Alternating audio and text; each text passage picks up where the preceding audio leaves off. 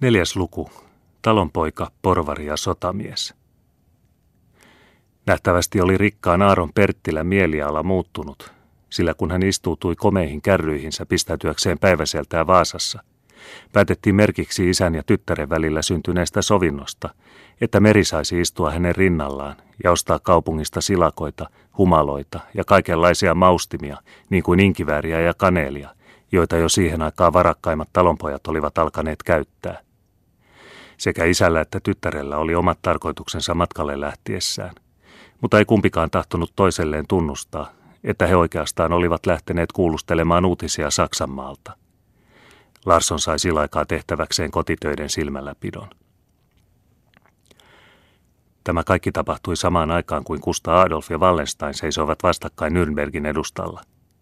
Sotamiehiä tarvittiin enempi kuin koskaan ennen, ja Uxenscharna lähetti Saksista kirjeen toisensa perästä jouduttaakseen lisävoimia.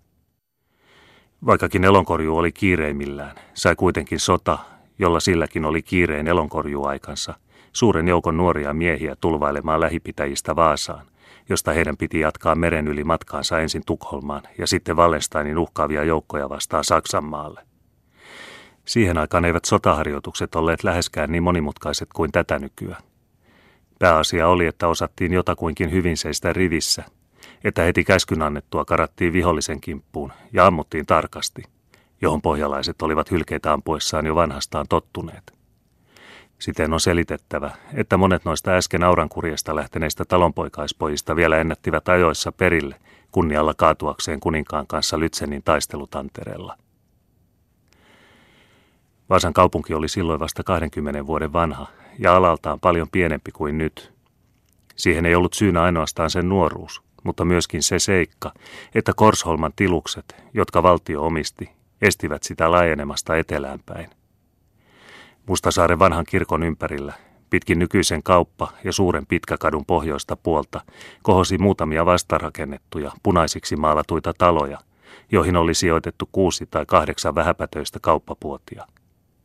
Satamassa oli varastohuoneita ja niiden ympäristössä kalastajain ja merimiesten majoja hajanaisissa ryhmissä, sillä säännöllisten kaupunginosien ja suorien katujen suunnittelemista pitivät sen ajan rakennusmestarit jotenkin joutavana. Ja kuta ahtaamalle alalle talot sijoitettiin, sitä paremmassa turvassa luultiin oltavan näinä levottomina aikoina. Vaasan kokoisen kauppalan asukkaat katsoivat toisiaan kuin samaan perheeseen kuuluviksi, ja ikään kuin lohdutukseksi mielelleen silmäilivät kaupunkilaiset jonkinlaisella ylpeydellä eteläänpäin olevan Korsholman linnan korkeita, vihertäviä valleja. Tuo kauan uskottu ja Messeniuksen vahvistama taru, että Korsholma olisi Birgeriarlin rakentama, ja että se olisi saanut nimensä suuresta puurististä, joka siihen olisi pystytetty voiton ja uskon merkiksi, perustuu toiseen yhtä vanhaan taruun, että mainio Jaarli Suomeen tullessaan olisi noussut maihin juuri tällä rannikolla. Myöhemmät tutkimukset ovat asettaneet sekä tämän tarinan että myöskin tarinan Korsholman synnystä arvelun alaisiksi. Mutta varmaa on, että linna on hyvin vanha, jopa niinkin vanha, että sitä muistetaan tuskin muuna kuin jätteenä jostakin sitäkin vanhemmasta. Mikäli tiedetään, ei sitä vihollinen ole koskaan piirittänyt, ja on se asemansa vuoksi ollut arvoton Suomea puolustettaessa. Ja kun Oulun ja Kajaani linnat rakennettiin kertomuksemme aikaa hiukan aikaisemmin, ei Korsholmaa enää katsottu miksikään sota-asemaksi. Sitä käytettiin kuitenkin vielä Norlannin maaherran asuntopaikkana. Siihen majoitettiin muitakin valtion virkamiehiä. Se oli myöskin vankila. Ja antoi se niin sanottuna latokartanona melkoisia lisiä maaherran ylläpidoksi. Sen aikainen Norlannin päällikkö, aseupseeri Juhana Maunun poika Ulfsparre, Tuusenhultin herra – jota juuri tähän aikaan seurasi Eversti Ernst Kreutz, Sarvilahden herra, asui vain aika ajoin Korsholmassa. Tiedämme kuitenkin kertomuksestamme, että hänen 70-vuotias äitinsä, rouva Martta, ankaralla kädellä hoiti sekä linnaa että latokartanoa hänen poissa ollessaan. Talonpoikien ja uusien kaupunkien porvarien välillä valitsi siihen aikaan luonnoton ja molemmin puolin vahingollinen kilpailu, joka oli syntynyt siitä, että hallitus koetti kaupunkien eduksi vaikeuttaa maakauppaa ja pikkumaisilla asetuksilla määräillä tavaran vaihtoa. Kun sen tähden vanha, mahtava talonpoikaispäällikkö tyttärinen ajoi vähänkyrön tullista sisään, sattui kyllä, että joku kaupunkilainen tervehti tuota tunnettua miestä hänen rikkautensa vuoksi. Ylpeämmät kauppiaat sitä vastoin, jotka pelkäsivät Perttilän vaikutusta kuninkaaseen, Eivät häntä katselleet suinkaan lempein silmin ja ilmaisivat vihansa pistosanoin, jotka Perttilä hyvin kyllä kuuli. Tuolla, sanoivat he, tulee ison kyrön talon poikaiskuningas, eikä Vaasa ole arvannut hänelle kunniaporttia pystyttää. Taitaa pitää itseään liika hyvänä riiheen ja aikoo varmaankin sotamieheksi ja siitä kenraaliksi. Varokaa itseänne. Katsokaa kuinka epäsuosiollisesti hän silmäilee ympärilleen, tuo Pirtti Paroni. Jos olisi hänen vallassaan, niin kytönä hän Vaasan polttaisi. Kiivasluontoinen Perttilä nukko ei ollut koskaan hidas vihaan, mutta nyt kätki hän kiukkunsa ja kiirehti hevostaan joutuakseen pian sen merimiehen lesken asuntoon, jonne hän tavallisesti ajoi kaupungissa käydessään. Ei ollut hän kuitenkaan ehtinyt kauas nykyiselle kauppakadulle, joka ei nytkään ole leveimpiä, mutta silloin oli tuiki kapea, kun joukko juopuneita nostokkaita sulki häneltä tien. He olivat juuri läheisessä olutkapakassa viettäneet uuden toveruuden juhlaa ja virvoittaneet voimiaan alettavan matkan varalta. Pari aljupseeria oli itseoikeutettuina johtajina liittyneet joukkoon, joka nyt hyökkäsi Perttilää vastaan huutaen, pois tieltä talon poika. Perttilä, joka jo oli ennestään suuttunut, ei enää voinut hillitä vihansa, vaan vastasi huutoon jotenkin tuimalla piiskan sivauksella, joka heitti maahan huutajan komean leveälierisen lakin ja siihen kiinnitetyn kotkan sulan. Kahakka olisi syntynyt vähemmästäkin. Lyöty karkasi kärryjen jälkeen ja koko joukko seurasi mukana. Vai niin, ukkoseni, huusi loukattu sotilas, joka oli sama iloinen kersantti Pentti Ristonpoika, jolle Perttilä Isokyrössä oli antanut niin kiireen lähdön. Kiitoksia eilisestä äijä. Pois tieltä pojat, ukko on minun ja minä tahdon yksinäni hänet suomustaa. Perttilä oli liian vanha koettaakseen enää voimiaan käsikähmässä ja katseli omista pääsisi pakenemaan. Hän hyppäsi rattailtaan läheisen puodin rappusille ja leimäytti piiskallaan hevosta selkään niin, että se murtautui läpi ja vei merin täyttä laukkaa pois kiistapaikalta. Itse aikoi hän vetäytyä puotiin, mutta erehtyi laskuissaan, sillä puodin ovi paukahti kiinni hänen nenänsä edessä. Kun vanha sankari näki paon mahdottomaksi, asettui hän selkäpuodin ovea vastaan ja uhkasi pitkällä piiskallaan, jonka oli pitänyt kädessään, jokaista, joka aikoi häntä lähestyä. Puikaamme pois akanat tuosta isokyrön pohatasta, huusi muuan Laihelan poika, joka sen yhden viikon kuluessa, minkä oli pyssyä pidellyt, jo oli ehtinyt unohtaa talonpoikaisnimensä, vaikkei kieli vielä ollutkaan unohtunut. Parempi mies oli isäsi ennen Matti Hinrikin poika, sanoi Perttilä ylenkatseellisesti. Ei hän soittanut suutaan omaisia vastaan, vaan auttoi meitä kuin kunnon talonpoika pehmittämään herrojen huoveja Pietari Gumsian kartanossa. Kuuletteko pojat, huusi toinen aliupseereista. Se koira kehuu urhollisia sotilaita piesseensä. Me emme anna nenällemme hypätä. Talonpoika saa tanssia meidän pillimme mukaan. Ja viisi kuusi kiihkeintä, jotka olivat äsken vielä talonpojan takissa kulkeneet, hyökkäsivät vetämään Perttilää puodin rappusilta.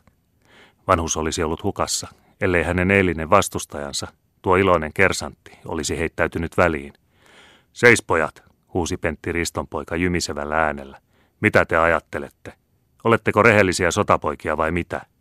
Ettekö näe, että äijä on 70-vuotias ja kuitenkin käytte kuusi yhtä vastaan?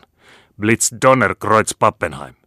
Kersantti oli Saksassa oppinut tuon mehevän kirouksen, joka aina vaikutti mahtavasti. Onko tämä sotilaan peliä tämä? Mitä luulette kuninkaan Moisesta sanovan? Pois tieltä toverit, äijä on minun ja minulla yksin on oikeus hänen housujaan liottaa. Olisittepa vain nähneet, kuinka hän eilen nosti minut suoralla kädellä ja heitti kuin karvakintaan ovesta mäelle. Se oli miehen teko, ja nyt se kuitataan. Reippaus ja jalomielisyys vaikuttavat aina. Toiset väistyivät, ja kersantti nousi rappusille. Perttilä olisi voinut iskeä häntä ruoskallaan, mutta ei iskenyt. Hän tunsi miehensä. Tiedätkö talon poika, huusi kersantti varmuudella, joka olisi sopinut vaikka Eversti Stolhanskelle. Tiedätkö, mitä merkitsee heittää kuninkaallisen majesteetin ja korkean kruunun sotilaita ovesta ulos? Tiedätkö, mitä merkitsee lyödä hattu evankelisen uskon puolustajan ja suurvaltaisen Rooman keisarin voittajan päästä, joka omalla kädellään on ajanut vihollisen pakoon 14 tappelussa ja miekalla on lävistänyt 6 tai 17 sotamarsalkkaa? Tiedätkö, mitä se merkitsee, Moukka? Jos minä olisin sinun sijassasi, jos minä olisin kuninkaallisen majesteetin ja korkean kruunun sotamiehen sijassa, vastasi Perttilä tyynesti. Antaisin minä kunniansa rehelliselle miehelle hänen talossaan ja vanhalle ukolle hänen loppujällään. Ja jos minä olisin Pentti Riston poika ja jos olisin voittanut Rooman keisarin ja lävistänyt kaiken maailman marsalkat, niin en kuitenkaan unohtaisi, että isäni Risto Niilonpoika oli limikalainen talonpoika, joka kaatui rehellisessä taistelussa Flemingin hirmuvaltaa vastaan Ilmajoen jäällä. Kersantti näytti hämmästyvän. Mutta sitten astui hän vastustajansa eteen ja virkkoi julmasti silmiä mulkoillen. Tiedätkö, Moukka, että minä voisin, jos tahtoisin seivästää sinut tähän? Ja hän veti kauhean pitkän miekkansa puoliterään huotrasta. Perttilä katseli häntä kylmästi silmiin, kädet ristissä rinnalla. Etkö pelkää, Ukko? virkkoi uudelleen Rooman valtakunnan kukistaja, ilmeisesti hämillään talonpojan tyynestä käytöksestä. Perttilä tunsi olevansa voitolla. Milloinka olet nähnyt suomalaisen pelkäävän, sanoi vanhus melkein hymyillen. Kersantti ei ollut mikään ilkeä mies. Hän tunsi itsensä yhtäkkiä hyvin jalomieliseksi, lauhtui heti ja huusi tuolla puoleksi hävyttömällä, puoleksi leikillisellä äänellä, joka sopi niin hyvin hänen naamaansa. Tiedättekös pojat, huusi hän tovereilleen. Tuolla vanhalla härällä on sekä sarvet että sorkat. Siitä olisi saattanut tulla mies maailmassa, jos olisi herrain pariin joutunut. Ja eilen kun näitä oli 15 yhtä vastaan, sillä tietäkää se pojat, että kaikki 14 renkiä auttoivat minua nostettaessa sen pakanan selkään, ja merkkejä jäi heihin siitä jokaiseen. Niin sanon minä, eilen olisin taputellut äijän mustelmille, jos ei olisi ollut sitä saakelin vaimoväkeä, sillä ne istuivat kaikki pöydässä. Mutta tänään on meitä 15 yhtä vastaan, ja minä ajattelen, että annamme äijän livistää. Se on rikas kuin piru, huusivat jotkut. Sen pitää pistouvata tynnöri olutta. Perttilä veti taskustaan pienen nahkakukkaron, otti siitä muutamia Karlo yhdeksännen hopearahoja ja heitti ne ylenkatseellisesti joukkoon. Se suututti taas sotamiehiä. He puivat jo nyrkkejään ja myrsky oli taas puhkeamaisillaan, kun samassa koko lauma lähti täyttä karkua juoksemaan satamaan päin. Kuului kanunain pauketta. Se oli Maria Eleonora, joka tervehti Korsholman linnaa.